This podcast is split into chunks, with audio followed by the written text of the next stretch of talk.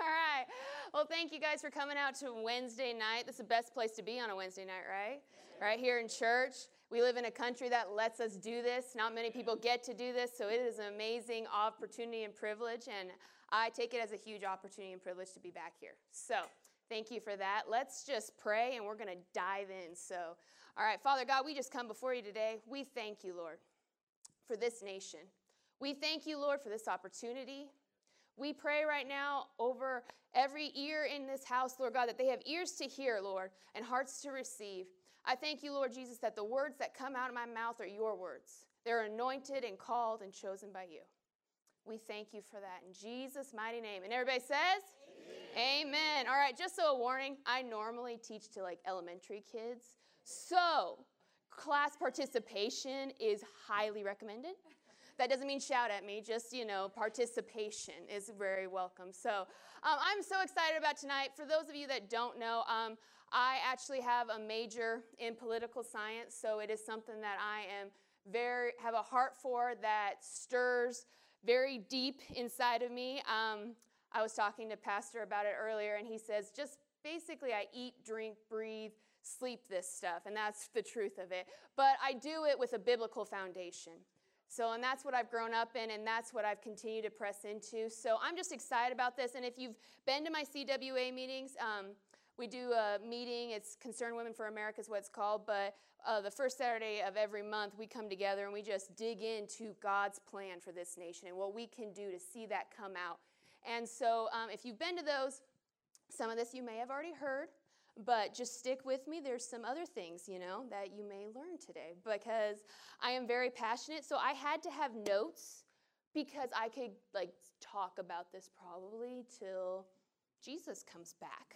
And then Jesus would come and talk to you all about it. So we could just keep on going here. But um, I just really want you all to purpose right now. You know, when we start talking about things like politics, it can become very easy to see it as a dirty word or a very, oh, we don't talk about that in church kind of subject. So I just want you all to purpose right now to, like Pastor said, have ears to hear what the Spirit is saying today and have a heart that's receptive. I'm going to come at this at a biblical standpoint. I'm not up here to talk about any current events that are happening right now or anything like that. I'm here to talk, or which platform I want to be representing. I'm here to talk to you about Jesus' platform and about the nation that was founded upon biblical principles and how we can see that come through.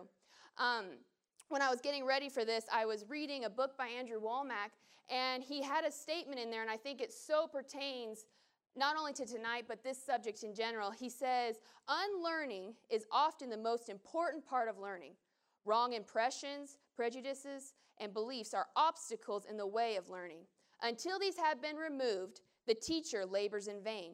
There can be no true and faithful learning about Christ when we are not ready to unlearn. To learn of Christ requires a willingness to subject every truth we hold to His inspection and for criticism and correction. And that is so true when it comes to the things that we're talking about today. I want you guys to be prepared to unlearn some things maybe you have held true because let's face it, sometimes we've come into a lot of beliefs, especially about this nation, that we've passed down from generation to generation, or we've heard stuff, so we become very concrete in our beliefs. But we need to learn when it comes to matters like this to take those truths and those beliefs that we have and to hold them up to God and say, God, if this is not true, if this is not right, I want you to change it. I want you to fix it. I want you to shift it in me. And so I need you tonight to be ready to unlearn maybe a few things that you've maybe held about this nation. And as we learned on Sunday, in fact, Pastor said, you know, ignorance is the doorway to the Satan. And that is what this nation has held for so long is ignorance. We've been ignorant to some devices that the enemy has played, plagued this nation with. And so today I'm hoping that if we open those doors and bring revelation and light to it, that we can start seeing where the enemy's tricked us in some ways of some beliefs about this nation. So, all of that just to say that I want you really just have ears to hear tonight. It is a touchy subject, and I'm going to do my utmost. And if you seem like I'm upset, I am not. As Pastor says, I'm not mad. Well, he's passed that trait on. I am not mad. I am very passionate about this because I truly believe right here in the church is where we're going to see a revival for this nation. In the church is where we're going to see a shifting and changing that occurs in this nation. So, we better put a scripture on before I just keep going here. So, let's this is our starting scripture today and it's Psalms 33:12. It's a scripture we've all probably heard many times, especially if you've been in this house very long. It says, "Blessed is the nation whose God is the Lord." How many of you want a blessed nation? Amen. Amen. Yeah. The people he has chosen as his own inheritance. Did I give you a different translation on that one? Yes, the Passion Translation. This is probably the best translation I have found just to dive in deep to the word. And it's the Passion Translation. And it says, Blessed and prosperous is that nation who has God for their Lord. They will be the people he has chosen for his own. Now, again, would you like to say America is a blessed and prosperous nation? Would you like to say, yes, my country is that country, the blessed and prosperous nation? But it is contingent on that second part of that verse, whose God is their Lord. If we want blessing and prosperity in this nation, we have to have God as our Lord.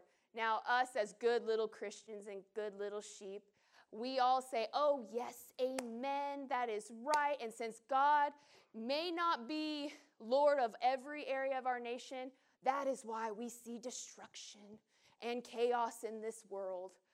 Well, I'm here to show you tonight, we're going to take a little journey through history and see how we came to the place we currently are and kind of go through a little bit of maybe the problems we now see. But then we're going to take a step and show how we as individuals and we as a church can rise up and become the solution to getting us back to being a blessed and prosperous nation, getting it back to the place where God is the Lord over every area of this nation. So, are you guys ready to take a little journey with me? All right. So, um, for those of you that don't know, I spent um, some time in Texas and I was um, working and interning for a man named David Barton. Um, if you don't know him and you like history, I would highly recommend getting to know that man's name and digging into all the stuff. He is probably, I would say, the best historian, biblical based man that I've ever met, and he is so knowledgeable both on the Word of God and on the history of America. And while I was there, I got to experience a whole new level of what our founding fathers were like. You kind of got immersed in it because as I was there, I was holding documents that Benjamin Franklin and that um, just different individuals of our nation had written. And their signatures were on there, and I'm sitting there holding it. So it becomes very clear really quick. You know, when we hold the Word of God, it becomes very evident there is a God. I've got proof. Here's His note to each one of us. Here is His Word to each one of us. Well, when you hold those documents and you see those signatures, you know, oh, this wasn't just a story my teacher was telling me. This is true. This person actually existed, and this is what happened in this nation. So, I am going to maybe kick over some sacred cows as far as the founding fathers are concerned because I've read their documents. so, some of the things that we have put in our minds as truth, I came to find out, even though I went to a Christian school, even though I went to a Christian university, there were things they were not telling me that were actually true. For one thing for sure, all of our founding fathers were Christians.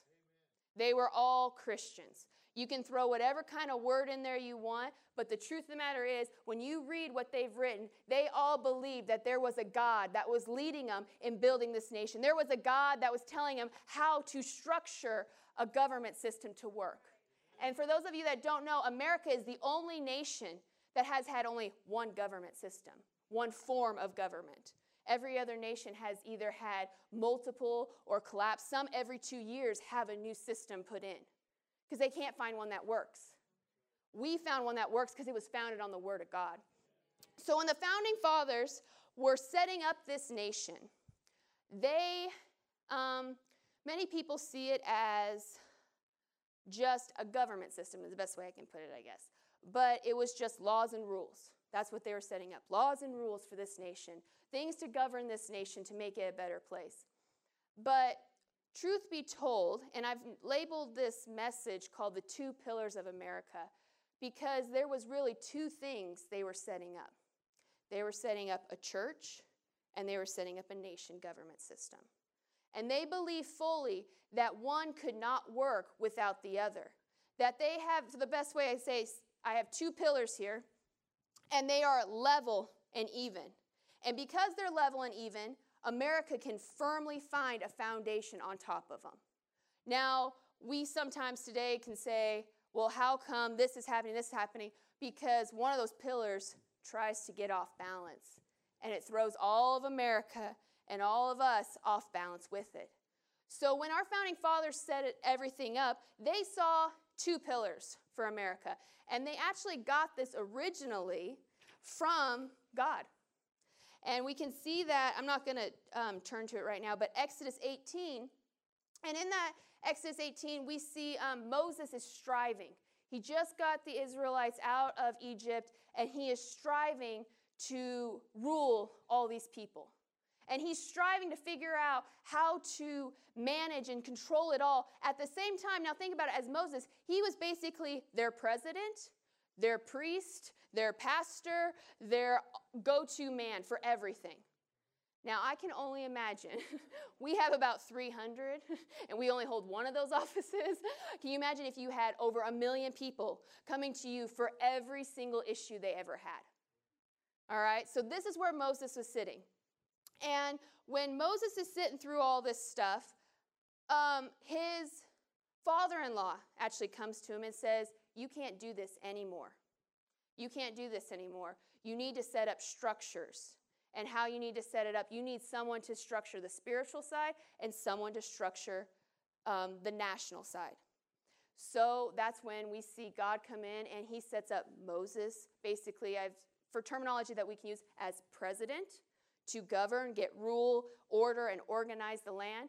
And he takes Aaron and makes him a priest or a pastor, setting up these two structures. And then um, when we go deeper into it, we find out that God set up a third one. And this is one that we don't even think about as a system, but it was the structure of family man, woman, children. It was the structure of family. And the idea was this was the structure that fell under comfortably each one of these um, pillars, but that was also the deciding factor of how each pillar moved. And that's how God set it up. And so we need to realize that when we're talking about America, our founding fathers knew this. They knew this stuff. And so when they set up America, they set up a structure of the church. This is what the church will do. This is what the government system will do. And it's going to be up to the family to decide what happens in the church and what happens in the nation. So, in other words, it is up to us as individuals how this nation lays out. So, when we start looking at this thing, um, we realize that truthfully, there was not an argument or a fight between which pillar was better and bigger. There never was because the idea was that they were to work together to make a great nation. Now, let me explain this a little bit, maybe in, with examples to explain it better. Um, when we have, when they structure the government system, it was for protection. It was for, um, you know, in case of war, to keep guidelines, to keep rule, judicial system, all that was set up as government system.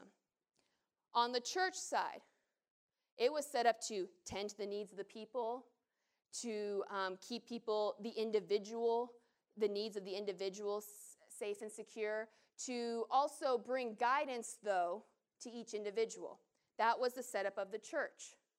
So, what their idea was if we can keep people in the church, then they will vote accurately for the government system. And if they vote accurately for the, for the government system, the government system will then, in will reply, will protect the religious freedoms of the church. And this is how it was structured out. They were to work together. So, um, when you start reading through all this, you start looking at it and going, now that doesn't quite sound like the nation we currently live in. How did we get from a nation where People were so, now I don't want to say Christian driven, but church driven. I mean, think about this church, there was nothing that happened on Sundays in these villages and these cities because it was Sunday. Nothing happened. People went to church to find out who to vote for. People went to church to learn what the moral code was for their living. That's where they went to find it all out. They didn't go to a government. They didn't say, oh, these are the rules of the land, so therefore that's my moral code. No, they said, I went to church, I read the Word of God, here's the Ten Commandments, here's the morals for my life, and now because I've put those morals into my life, it is easy to walk out the national ruling and decisions because I'm ruled by this first. And that is how it was structured originally in this nation with all these individuals. And we've gotten so to the point where now they're trying to take religious freedom. They're trying to, I have to fight for this, I have to fight for that. How did this happen? What's going on? And this is the part I'm going to tell you. Decide right now, you will not be condemned whatsoever in your soul. Just, just accept it right now. Okay, we are not gonna. I'm not here to condemn or say anything. But what happened to the nation was the church lost its grip. The church lost its grip. And what happened was those pillars got imbalanced. And because of that, America started tipping a certain direction. And when it starts tipping, it may take a few generations, but ultimately the people of that nation will feel it. And that is what happened. So we're going through things, and when you start laying it out, and then you lay out biblical principles you know, it is so easy to see where the enemy gets in there. How many of you have heard of the Civil War? How many of you have heard of the Great Depression? How many of you heard of Vietnam War and all these things that happened to this nation? All these things built up, and what they did was they caused a shift in this nation because when the Civil War happened, people were no longer able to support their local church. The Great Depression happens, same thing. We can't support our local church. We can't even support ourselves. What are we going to do? So the church was no longer getting support from the family unit. And when the family unit was no longer able to support the church, well, then because there was an imbalance, the government system stepped in and said, We've got a fix for it. We have to find a fix for it. It's called welfare, it's called food stamps, it's called fill in the blank. These were all systems that were put in into our nation because at that time the church was no longer able to do what they were called to do. They weren't ever they weren't able to care for the needy and the needs of an individual anymore because the family was no longer supporting the church. So when that happened, we released our grip on certain factors that we were originally called to run. Did you know originally the church was supposed to be in charge of any healthcare system? We were called to be the ones that took care of the physical and emotional needs of a person in this nation, not the government. Never was that pressure built into this block, into this pillar here for the nation. And because of that, now we've got such an imbalance. And do you know what we do instead? Instead of figuring out where we can get it back, we say, oh, look at that pillar. It's crumbling. How dare it crumble? We're putting pressure on it it was never meant to hold. We're putting things on it and expecting it to take care of it when really it takes a spiritual inner knowing to run and lead these things. Everybody wants to say, well, the welfare system is being abused and this is happening and this is happening. Do you want to know why? Because it was supposed to be led by a spirit filled person to determine who really needed it and who really wasn't. When we see it that way, we can start seeing how this imbalance in this nation has occurred this thing that's happened, but it's all because we slowly release. I am spitting. what the heck? I don't ever spit like that. What in the world? Anyways. Wow. All right. Anyways. we see this imbalance start occurring in America. And it wasn't originally the fault of one side or the other. It was supposed to be a temporary solution until we got ourselves picked back up and then we could do what we're called to do. But instead of picking ourselves back up, we had this thing happen in us where we decided we kind of like someone else taking care of us. And we're good, take, you know, just taking what we can and it's all good. But then we get upset when the thing we're depending on wants to tell us how to run our lives, how to do this and how to do that. We get upset with it, but yet we're over here saying, no, no, no, don't tell me what to do. It's like going to your parent, Mom, buy me all the clothes, feed me, do all this, but do not tell me how to run my life. That will not last very long. All right? It's like, yes, take care of my cars, make sure I have food, make sure my kids have food, make sure all this stuff is occurring. But when you start telling my kid what they can and cannot do at school, we've got a problem. But what we need to realize, and again, no condemnation on any of us, but what we got to realize is it's time for a shift to happen back. It's time for us to realize and not no longer be ignorant to what the enemy has done and convinced us, oh, it's always going to be this way. Oh, it's always going to happen this way. You're just going to have to accept it. It's just going to get worse and worse and worse. Just accept it, move on, pray for Jesus to come back. Or we can say, no, this nation is the only nation that chose God, that chose to be set apart for God. And because of that, I believe that we can still be founded in the things of God. We can be a bright light in these end days. We can make sure that every missionary that needs to get anywhere can get anywhere. We can make sure that everybody that comes through our borders is taken care of and healthy and whole and feels like they've become part of the American dream. We can do this. And when we start seeing it that way, we can start seeing how to mobilize that shift back to the other direction so we can become part of the solution. One of the biggest lies we've been told, and tell me if you've heard this statement separation of church and state. Let me tell you something it is not in one single founding document. That statement. And if you want more details on it, I did my college thesis on it. I've got 67 pages on it. You can read it for yourself. But let me tell you honestly, where that statement came from was Thomas Jefferson wrote a letter to the Catholic Church, and he was not, what's the best way? He was assuring him that in no way would the state tell the church what they could and could not do. That is the only place that phrase is ever mentioned in American history. But somehow we've taken that simple statement and we've made a whole theology about it. We've made that, that's the whole thing. Oh, yep, separation of church and state. No, that's why I started by saying, yes, I'm a poli sci major, and yes, I'm still a Christian, because they can coexist, especially in this nation. They can coexist together, and that's how they were originally meant to be. So, the separation of church and state was never meant to be our dividing line of nope, there's the state, nope, there's the church.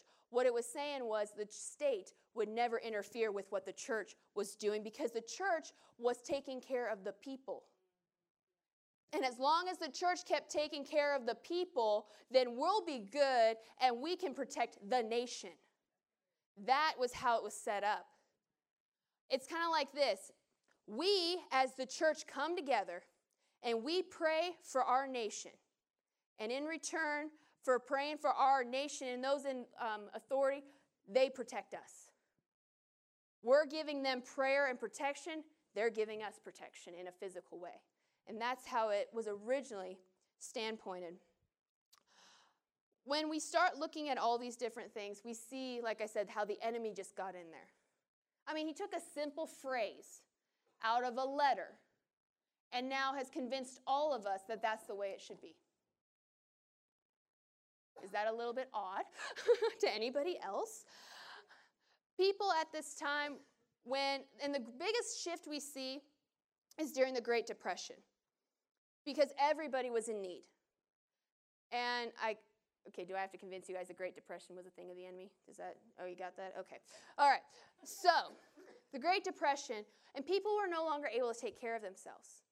But because we were founded on biblical principles, we knew the morally right thing to do. So the government system steps in. to help out the people. The issue is we never fought back to get that spot back and to get that hold on it to help the people.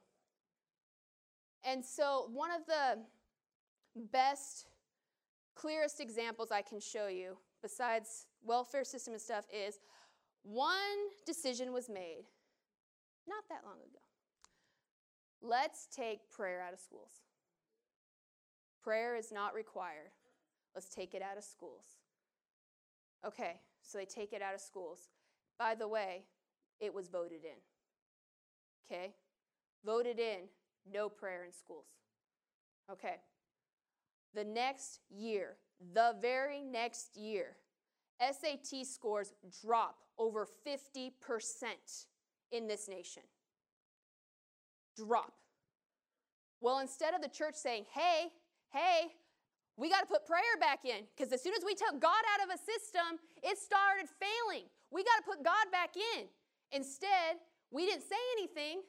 So the government comes in and says, Common Core, across the line. We're all good. Common Core. Here we go. So we get this Common Core line across it. So instead of expecting people to rise up to a higher standard, we say, Don't worry, we'll bring the standard to you. Okay, and if you are for it, great. But here's the thing then now we've got kids graduating high school that can't even write their name. All right, I went as a college double major. I walked in and tried at David Barton's to take a seventh grade test from the 1700s. I failed. It was on history. I have a major in history. I should know this. And I failed because the standard, even for a college graduate, was so much lower than what they expected a seventh grader in the 1700s to understand. That is the difference that we see now. But again, what happened? We released one little system of our world to the wrong pillar. And instead of us saying, hey, no, no, no, give me that back, we now are upset because oh, why can't my kids do this? How come my kids don't know this? How come that? Because we gave pressure to the wrong pillar and it's starting to crumble. And instead of us coming alongside and saying, okay, we'll take this. Nope, we'll take this too. Nope, we got this. Okay, we got it, we got it. now we both can flow. We sit there and watch it crumble. So today, I want us to shift that thinking right now. We're going to shift it and start seeing ourselves as the solution. We have the solution inside of us. God is the solution for this nation. And the only thing that we need to realize is God is not going to come down and fix our nation. He's not going to come down and fix it.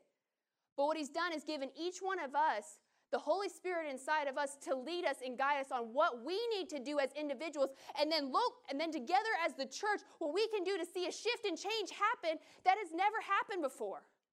That He can make things happen and shift and change in an instant. How many of you know the last election, God was involved? And why was God involved? Because we started waking up going, hey, we know how to make this happen now. We know what we need to do. Let's get God going for us instead of complaining all the time about everything going on. How about we start praying about it and look what God did? He is all for us getting a nation back to where it's called to be. He is for us. And when we start realizing He is for us and He can work with us, then all of a sudden we realize things can shift and change. It doesn't have to be this way. It doesn't have to continue to crumble. We don't have to see this go on for generation to generation to generation. And maybe you think, oh, it doesn't affect me, it doesn't hurt me. It will hurt your kids. It will hurt your grandkids. It will hurt your great grandkids. It will hurt your great great grandkids. You know, it will continue to deteriorate until someone stands up and decides that a shift needs to occur. So I believe tonight we're standing up. We're going to start seeing a shift we're going to start seeing a change because we do have a solution. And the solution has been right before our nose the whole entire time. There is a solution here that helps us through every situation. In our CWA meetings on Saturday, we have been taking just the areas on which people vote from immigration, love, um, taxes, all these things that people base their votes upon. And we find out what the Word of God says about it.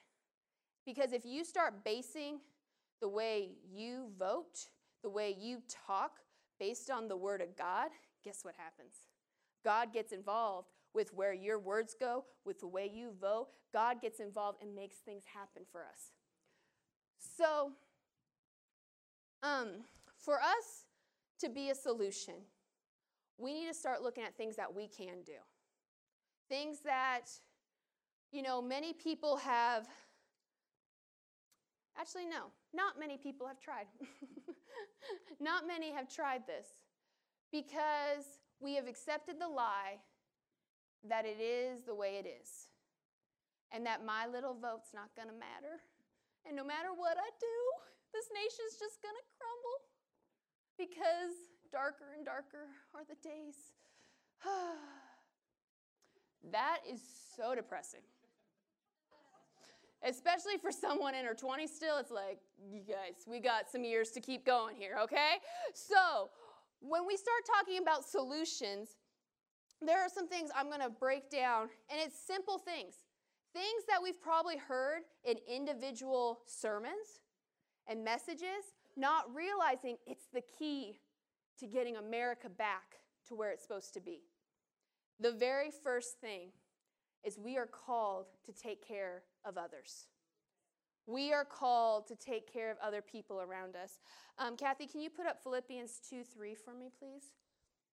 Let nothing be done through selfish ambition or conceit. We should just stop there and go home because that's the answer. But in lowliness of mind, let each esteem others better than himself. Do you know what a shift it would be if we no longer thought selfishly? Well, I can't do that because I got to do this. Oh, I can't do that for her because oh, that would take into my, oh, that would take into this time I've already set aside for this. And I was watching that marathon. Dang it, I can't do that. Let nothing be done through selfish ambition or conceit. When we start living that way, all of a sudden, you'll notice others around you, their cares get taken care of. But also, if the people around you start thinking that way, they'll be taking care of you. It's not, we can see this stuff. When we say take care of others, you're like, okay, now I got to do this. Now I got to do this. Now I got to do this. Now I got to do this. Now I got to do this. Stop thinking of it that way. Think of it this way if all of us did it, if all of us in this room decide we're just to take care of each other's needs, that means someone else has got your need. That means someone else has got your back. It's not just about, oh, I have to do this all by. Stop looking at yourself as an individual. We are called to be the church, and a church is a unified unit. That means all of us together, working together for the single purpose of getting this nation back in so we can share the word of God and we can get out of here. Yes. All right? That is what we're called to do. It's not up to you as an individual to fix everything. But we have gotten this whole ambition of selfishness in us that no longer do we see us. We see me and my needs and my wants and what I have done for that person and what I have done for that person and what I have done for that person. We need to start looking at it as a unit and we stop being selfish, but instead, lowliness of mind, let each esteem others better than himself. Did I give you another translation on this one? No? Okay. Then the next verse, Galatians 5:13. For you have been called to live in freedom. America. you have been called to live in freedom. That is why this nation is so blessed, because God is into freedom. God is into it. My brothers and sisters, but don't use your freedom to satisfy your sinful nature. Instead, use your freedom to serve one another in love. How true it is that sometimes we use this idea of freedom to mean I can do whatever I want. When truthfully, it's, oh, now I can serve others in any way I want. I can help others in any way I can. Did you know there's many nations that don't have that privilege? that if they see someone getting trampled in the streets, they can't even put a hand out to help them. And we see that as a But to some people, just to be able to go to their neighbor and help them when they're in need would be the greatest gift to them. But it's something that we've taken advantage of. The next scripture, please. And be kind to one another, tenderhearted, forgiving one another, even as God in Christ forgave you. If we're going to be a Christian nation, we got to be Christ like. And some of you I do know, some of you I don't know. Some of you, I probably 20 years ago would not have saved you, but God did, and He forgave you. So, ain't it the least we can do is forgive someone that cuts us off in traffic? Ain't it the least we can do to forgive someone who maybe is having a rough day and says something that maybe hurts our feelings? Ain't it the least we can do is be kind to one another? Do you know how quickly this nation would shift? How many problems, generational problems, would disappear if we just learned to do this right here? If we just learned to be kind to one another and not think of ourselves, but think of others first? Next scripture. I've got a lot of scriptures. I'm so sorry. Okay, therefore, comfort each other and edify one another, just as you also are doing. Now, I'm going to tell you right now the reason I have so many scriptures here is because I want you guys to know this is not my idea.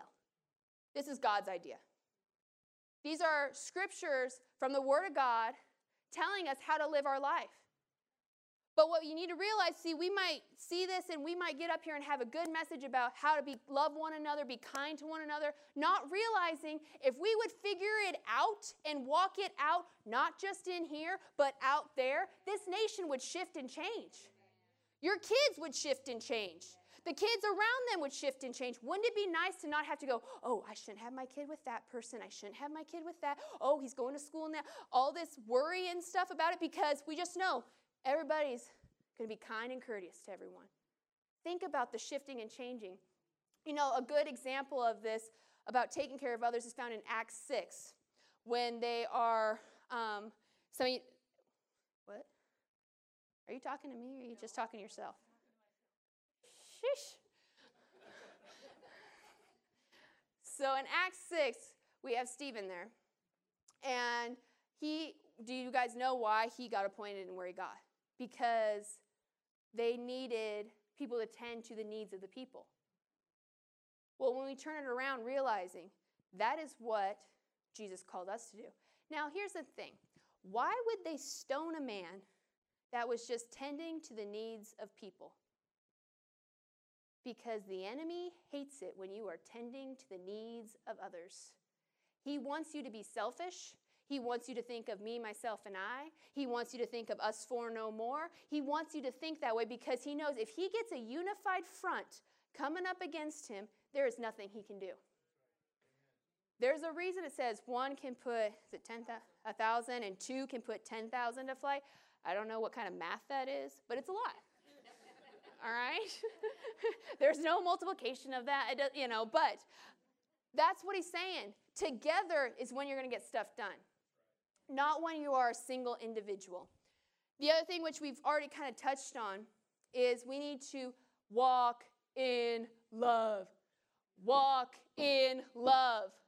It is ridiculous that we have to stand up here at a church that is based on the Word of God and tell you to walk in love with one another. All right, let's look at 1 Peter 4 8. Sorry.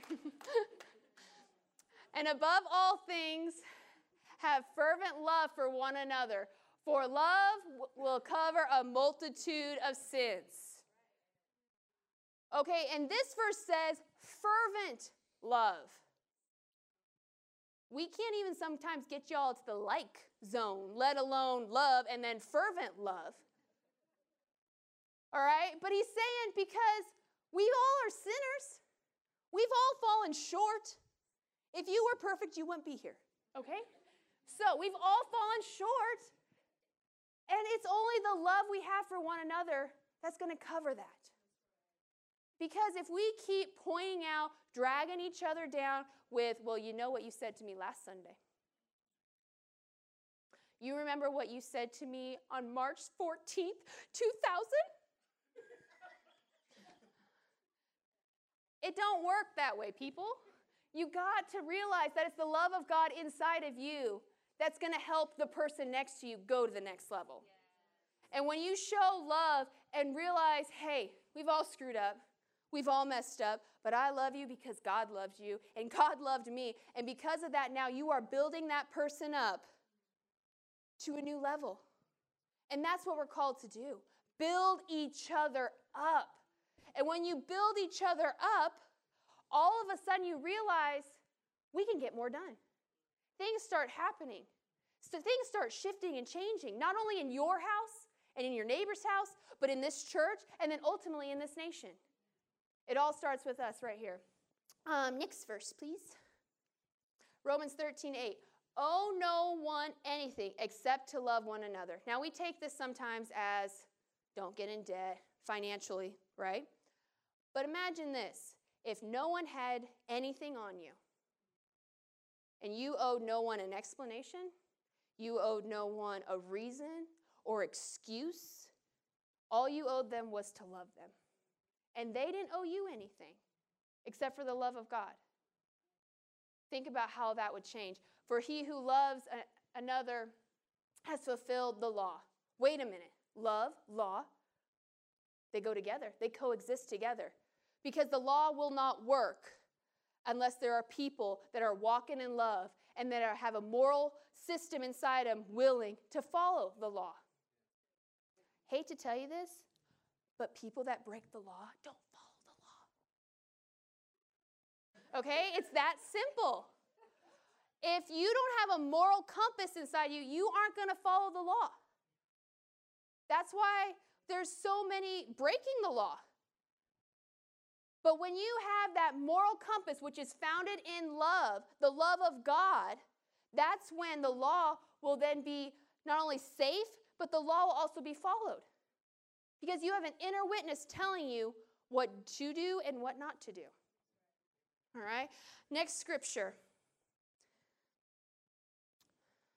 What are you? Yeah. Let all that you do be done in love. Boom. Any other questions? Talk to Pastor Jerry. All right. Next scripture, please. All right, so we've been talking about love, but not many of us understand what love really is. So in 1 Corinthians 13, don't you love how Jesus just puts it out there for you? In case you didn't know, love suffers long and is kind. Love does not envy, it does not parade itself, it is not puffed up. Hang on the next one. Does not behave rudely, does not seek its own, it is not provoked, and it thinks no evil. That's what love is. That is the characteristics that should be used to describe each one of us. Not that we just put a blanket on love each other, but those specific things are actively working in each one of us. When we no longer seek our own, it's really easy to walk in love with people. When we no longer are rude to each other, it's really easy to forgive. All these things become so simple once we realize that these are the characteristics that we have been called to as Christians to walk out in our life. And not only to walk out, but to teach the next generation. That is a big key when we're talking about this stuff because it's one thing for me to sit here and tell you what you should be doing and how we should be acting and what we should be walking out, but then you got to turn around and teach it to the next generation. And the problem we've got right now is we are trying to teach the next generation without walking it out. We're trying to tell them, now don't be rude. Don't be rude. But mom, you just cussed out the guy that just walked that way.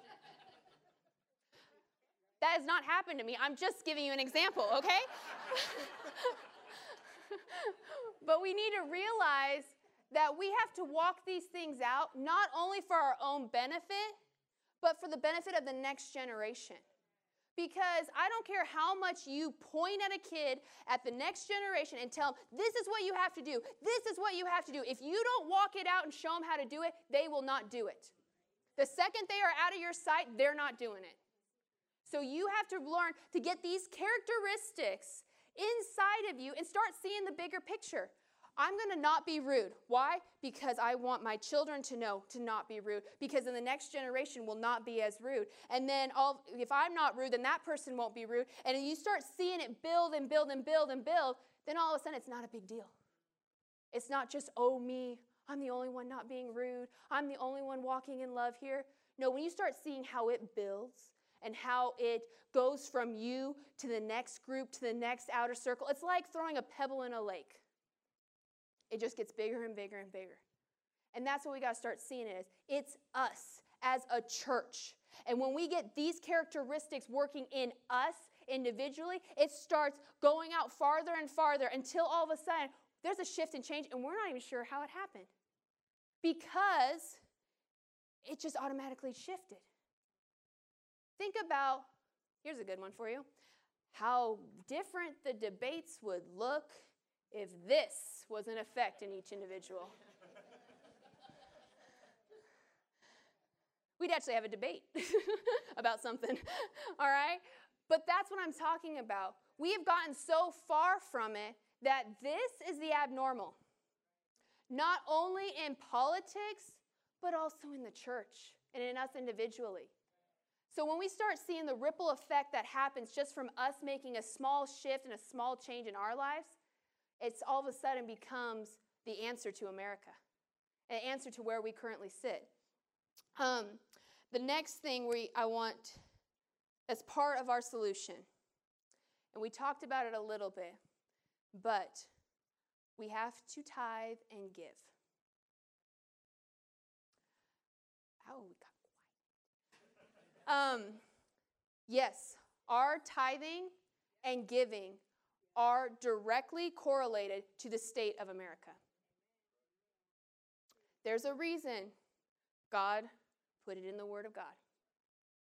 Because if there is no tithes and giving coming into the local church, how do you expect the local church to support everybody's needs?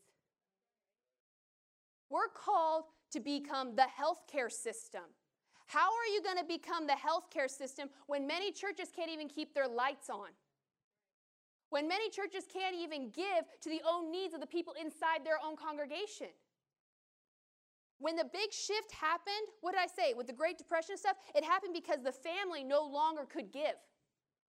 When the family unit no longer could give time or money to this pillar, they both fell. So, we as believers need to realize that our tithing and our giving to our local church is not just something, oh, the pastor's going to preach about that, and oh, no, it is something that's directly correlated to the success of this nation, to the success of your family. It is all directly correlated. Let's go to Malachi 3 8 through 10. Will a man rob God? Yet you have robbed me. But you say, In what way have we robbed you? In tithes and offerings. You are cursed with a curse, for you have robbed me, even this whole nation. Pause right there, real quick. This whole nation. He's talking to a small group of people at that part, but he's talking about no, your whole nation is falling apart right now because you have decided to rob me of my tithes and offerings.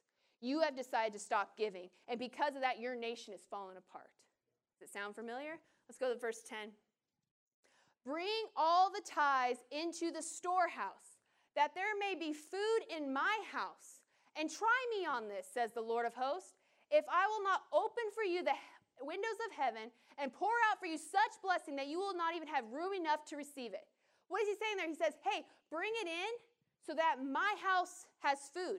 What's he saying there? He's saying, Hey, if you bring in the finances, we'll make sure there's food here so when the needs start coming in, we have something to give them. I do not know how many phone calls we get on a daily basis of people needing something needs, wants, desires. And we can't do anything about most of them. even though you'd love to, even though you've got a person crying for help on the other side of the line, because we can only give out what we've received. Now, again, I am not, no, I am. I am telling you to tithe and give, as a matter of fact, but I'm not trying to be condemning. I'm trying to show you the bigger picture. This is not us trying to get our hands on your money. This is us saying, hey, this is correlated to the state of our nation. You want your kids to start having prayer in school again? Well, if you start giving and stuff, maybe we can see some financial shifting and changing. And all of a sudden, there's different people in the right positions. Because we're able to fund now the right person to go run for those positions. We're able to now help those people that want to, that feel called to be in that position. We can help them do that. And all of a sudden, we see a shift and a change. But remember, he said, it's your nation has fallen because you've robbed him. That's how God sees it. That's how God sees it. The next scripture, please. Oh, I didn't. Uh, we can go to um, Second Chronicles, please. Moreover, he commanded the people who dwelt in Jerusalem to contribute support for the priests and the Levites, that they might devote themselves to the law of the Lord. As soon as the commandment was circulated, the children, now listen to this, this is the best part right here. As soon as the command was circulated, the children of Israel brought in abundance the first fruits of grains, wine, oils, and honey, and all the produce in the field, and they brought in abundantly the tithe of everything. They saw this as that important. The law went out immediately. They went out to take care of it because they knew their nation would only be successful if they were following the law of the Lord. They saw that as a direct correlation. And think about that. We get upset when people talk about tithes and offerings, and they were excited immediately. Here's the key to our nation. Okay, let's do it. We'll be successful. Okay, let's do it. And that's what we need to start doing is realizing these are keys. These are not more rules on you. These are not me saying you've got to do this, you've got to do this. This is me saying, "Hey, here's the key to the answer to America. The answer to get your nation back. Here's the key to make everything work. Here's the key to get your kids back to where you want. Here's the key to see success not only in your life, but in this state and in this nation. Here's the key for it. And we got to start looking at it like the Israelites did here. Did I give you another verse? Oh, um, pause on that. You can take that one off. Sorry. Um, a good example of this, and if you have not read it, I recommend here's your homework for tonight. Read Haggai 1. Because in Haggai 1, you see God is talking, and he's basically telling them, Look, you go to your houses, you go to your thing, and you make sure everything is good and right for there. But yet you've not taken care of my temple. And that's what we need. And he's, he's really getting after him about it. About saying, How dare you go off and make sure my house looks this way and this is how my thing is and okay my family looks right my this looks right everything appears good now but then you haven't tended to the house of god. You haven't taken care of the house of god and he's talking to him here and um, i mean i just read it again today and it just so speaks exactly he's talking about how the state of their nation is in ruins just like his temple. And he's talking about how everything directly correlates with the state of the house of God. You want your family to look right, your house to be right, everything to appear right. Start taking care of God, and maybe God then will take care of everything that's concerning your family. Not only your family, but your nation. It is a direct correlation that we need to start hooking together with. The next thing that we have to do as Christians to be part of the solution is pray for our leaders. Can you put up 1 Timothy for me, real quick? Most of all, I'm writing to encourage you to pray with gratitude to God. For all, pray for all men who, with all forms of prayer and requests, as you intercede with intense passion. And pray for every, this is in the Bible, just saying. Pray for every political leader and representative. It's in the Word of God. We are called to pray for every political leader. Now, let me give you a little clue right now. If you want to pray for your political leaders, can you go back to verse 1 for me, real quick? I'm writing to encourage you all to pray with, what's that word? Gratitude to God. What's he saying? That means you can't one minute be cutting down our governor, our president, our representatives, our house, the laws they've passed, and then over here thinking you're going to pray and change things. You need to realize they are in their positions because they got voted in. You may not agree with it, you may not like it, but that is the case. So then what do we have to do? We have to turn around. I didn't say it doesn't say with agreement. It says with gratitude to God. Pray for all men. So what's that saying? He's saying, look, I'm not saying you have to agree with every one of them, but I am saying you will pray for them with gratitude to me because it was my idea to set up a government system in the first place. So you pray with gratitude in your heart. And the only way to get your heart right is to stop back talking all of them. I'm as guilty as anybody, but I'm realizing if I want to see a change happen in my nation and through certain leaders that I do not agree with, I'm going to have to start getting my heart right and straight with them in order to pray accurately to them, for them. That is what we need to do in shifting our own hearts. And I see it all the time, especially in the church. We get together, we start talking about things, and it becomes so easy to start complaining about it. That's why the first thing I said was walk in love with everyone. Because you know what? No one knows the pressure those individuals are under. We can't even take it if somebody looks at us cross eyed. They're writing stories about them and against them. They're telling lies about them. And we sit there and we consider it news. Think about the pressure they're under. And instead of coming up as the church and saying, hey, I know you might not understand everything that's going on, but let me help you with my prayer. Let me start supporting you as far as praying for you as an individual. You know, loving someone doesn't mean you love their sin. Loving someone you means you love them in spite of the sin. And you need to remember that we are praying for an individual that God created, that God put on this earth for this time and this purpose. Maybe the devil got in there and tweaked a few things, but God still was involved in the creation of that person. And when we start seeing him as a person that God created, a sister, a brother in Christ, we start seeing, oh, I'm going to pray for you because you're under pressure right now.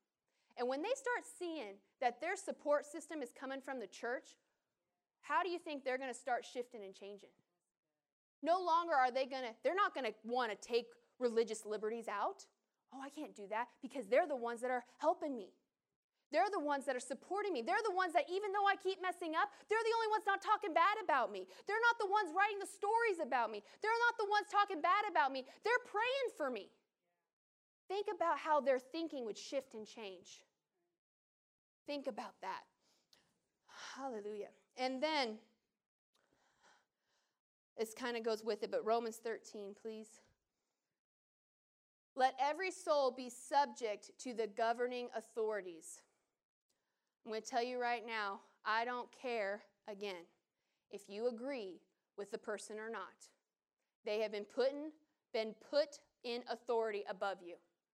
So every soul be subject to the governing authorities, for there is no authority, let's say, no authority except from God. And the authorities that exist are appointed by God. God set this structure up, and we are to be subject to it. Again, I did not say agree with everything, but you as Christians are supposed to line up and realize that the reason there are some people in there that we don't agree with, it's because we chose to either not vote or vote them in. And because of that, now you don't get to just go, well, I didn't vote for them or I don't, and not be submissive to the rules that are now being regulated. That is why the prayer came before this. Because if you pray for them and you start seeing um, diff- them as a different person, as what God sees them at, this part becomes easy. For there is no authority except from God, and the authorities that exist are appointed by God. When God, when Jesus left this earth and sat down at the right hand of the Father, what he do? He gave all authority to us. So what that is saying is he's given you the authority to vote in your leaders. He has given you the authority to make shifts and changes. He's given you the authority to do so. But the first thing he says is be subject to the governing authorities. They are not going to listen to you if you are always go opposing them. If you are always back talking them and opposing them, they won't listen. Why would they? The next verse, please. Therefore, whoever resists the authority resists the ordinance of God. And those who resist will bring judgment on themselves. Next verse. For rulers are not a terror of good works, but to evil. We need to remember rules were set up to oppose evil, not good. If they're opposing good, then somewhere along the church missed it. Do you want to be unafraid of the authority? Do you do what is good and you will have praise from the same. In other words, if we continue to do what's good, what's right, so we are right with God, we're going to have the authorities naturally line up according to the word of God.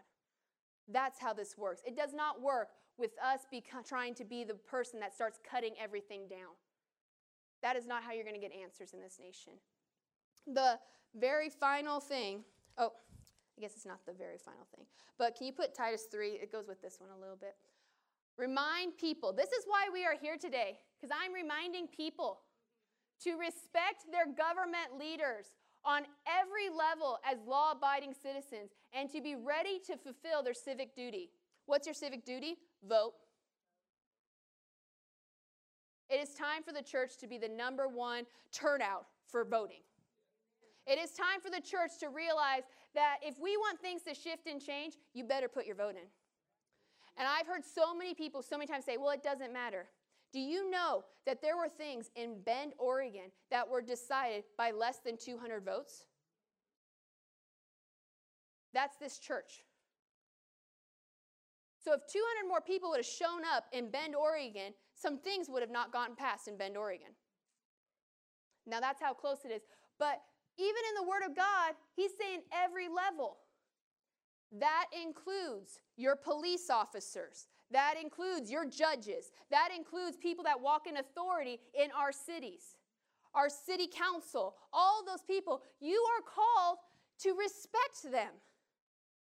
It does not say only if you agree. No, respect them. What is happening to our police officers right now is sickening. I'll put flat out right there because we've forgotten this. And because we have forgotten this church, things have started to shift and change. And now we're not even sure, and they're not even sure. And then we've got chaos, and there's bad on both sides, and we're not even sure what's going on because we forgot. We forgot to pray for them. We forgot to respect them because God put them there to hold rule and order in our cities. And because we forgot that, corruption came not only into this um, not only into our side of things, but also into the police force. We open the door by creating and forgetting about what we're called to do. Can you put Proverbs 29 2 up for me, please? Here is a very simple truth. When the righteous are in authority, the people rejoice. When the wicked man rules, the people groan. This is not just talking about when the righteous are in rule, the righteous rejoice. No, even the unrighteous will rejoice.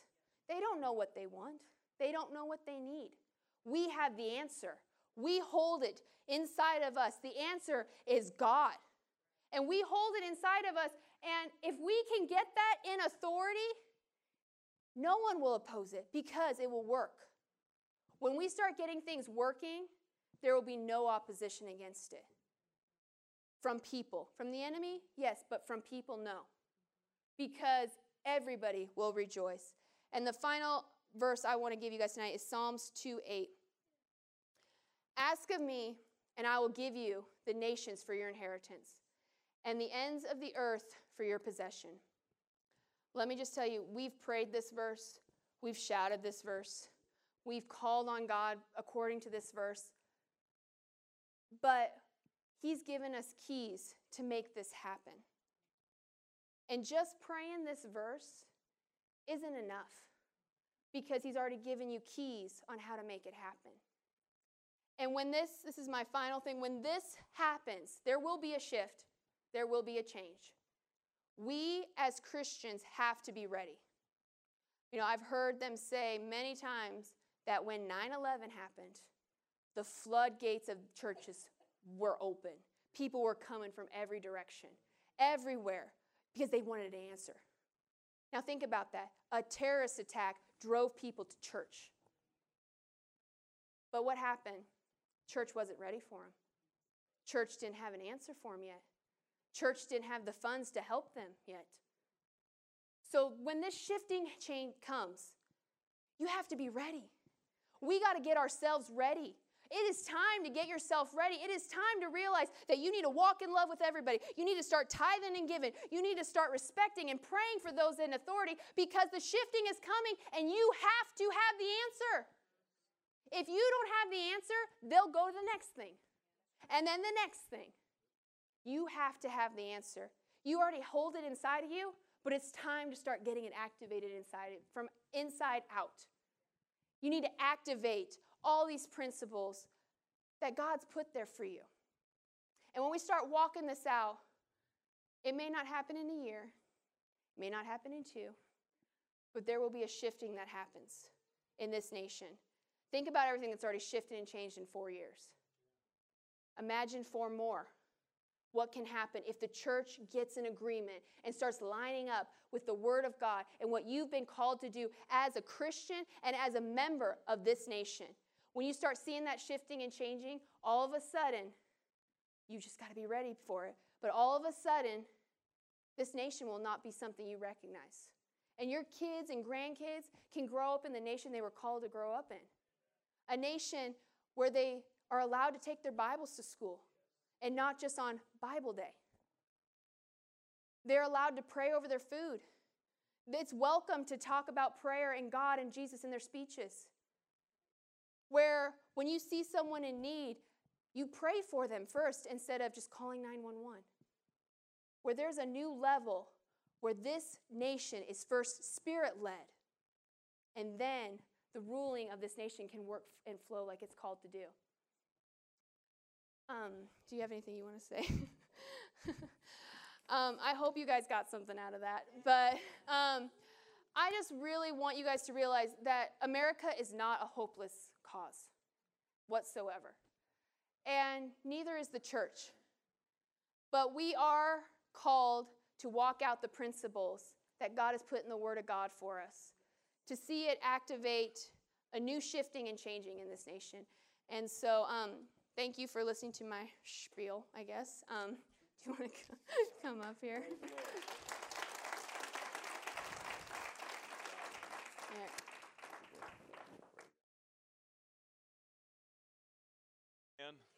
Hallelujah. Thank you, Micah. Give the Lord another praise. Come on, everybody. Praise the Lord. Hallelujah. Why don't you all stand up and uh, pray over you and dismiss you? But good word, Micah. Good uh, challenge to all of us. Praise God. You know, I, I think about every all three areas that she touched on, and every one of them.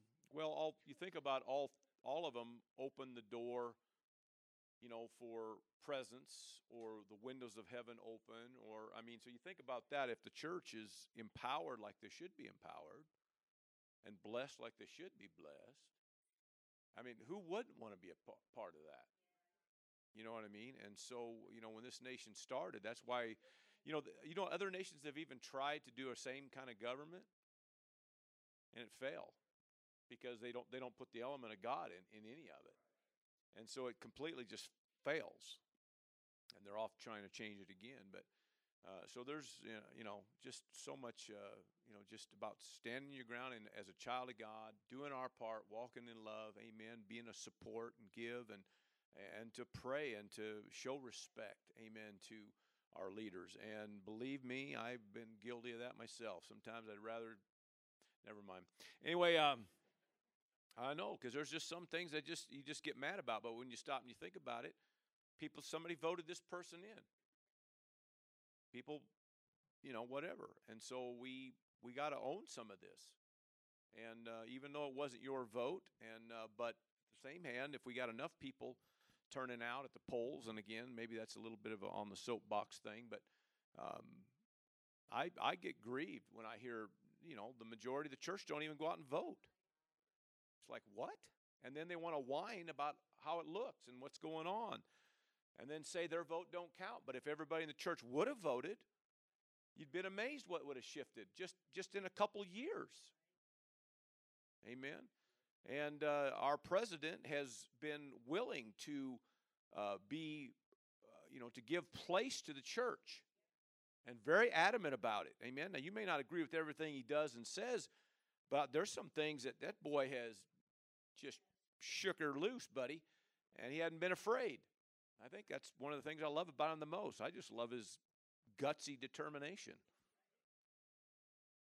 you know and but he has been very supportive to the church and uh, you know has reversed some things that has been against the church and in the same time signed some things that are for the church and the idea is to give the church place because he understands the under, uh, you know the principle the fact that the, that the church has to be involved and so you gotta you gotta give give some uh, uh, some honor there for that and uh, so keep praying. Amen. Keep believing. So, Mike, again, thank you very much. I appreciate your passion and, and uh, your insight. So, God's good. Amen. Father, we give praise and glory once again. Thank you for the words that we've heard today. Thank you for challenging us to go higher, step higher. Praise God.